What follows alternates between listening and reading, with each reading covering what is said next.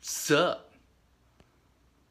There's an expectation that we should always work hard, that we should do so with enthusiasm, always putting our best foot forward. Obviously, this expectation has its value. After all, our efforts often affect others. Thus, when we put forth our best, we make the world a little bit better.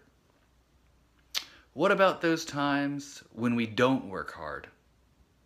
Those times when we find it nearly impossible to find motivation. When we're just not up to the task. Not putting forth our best effort. This is often called laziness. It's looked down upon, considered a character flaw. Yet, we all feel it at times. We feel it when we want to watch Netflix instead of study. When we want to wait until Monday to make a change.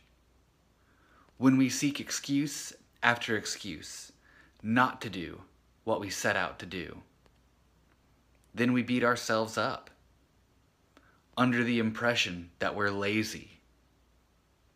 What if that impression is incorrect?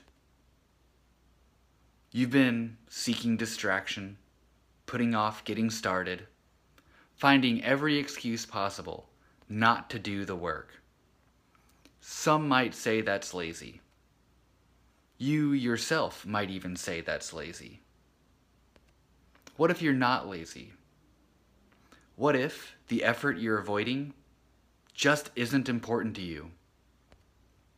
The next time you feel lazy, explore the root of that feeling. Explore why you're putting off taking action. The reasons you do and don't want to do the thing. How those reasons fit into your view of what's important. Then make a decision. Do it or don't do it.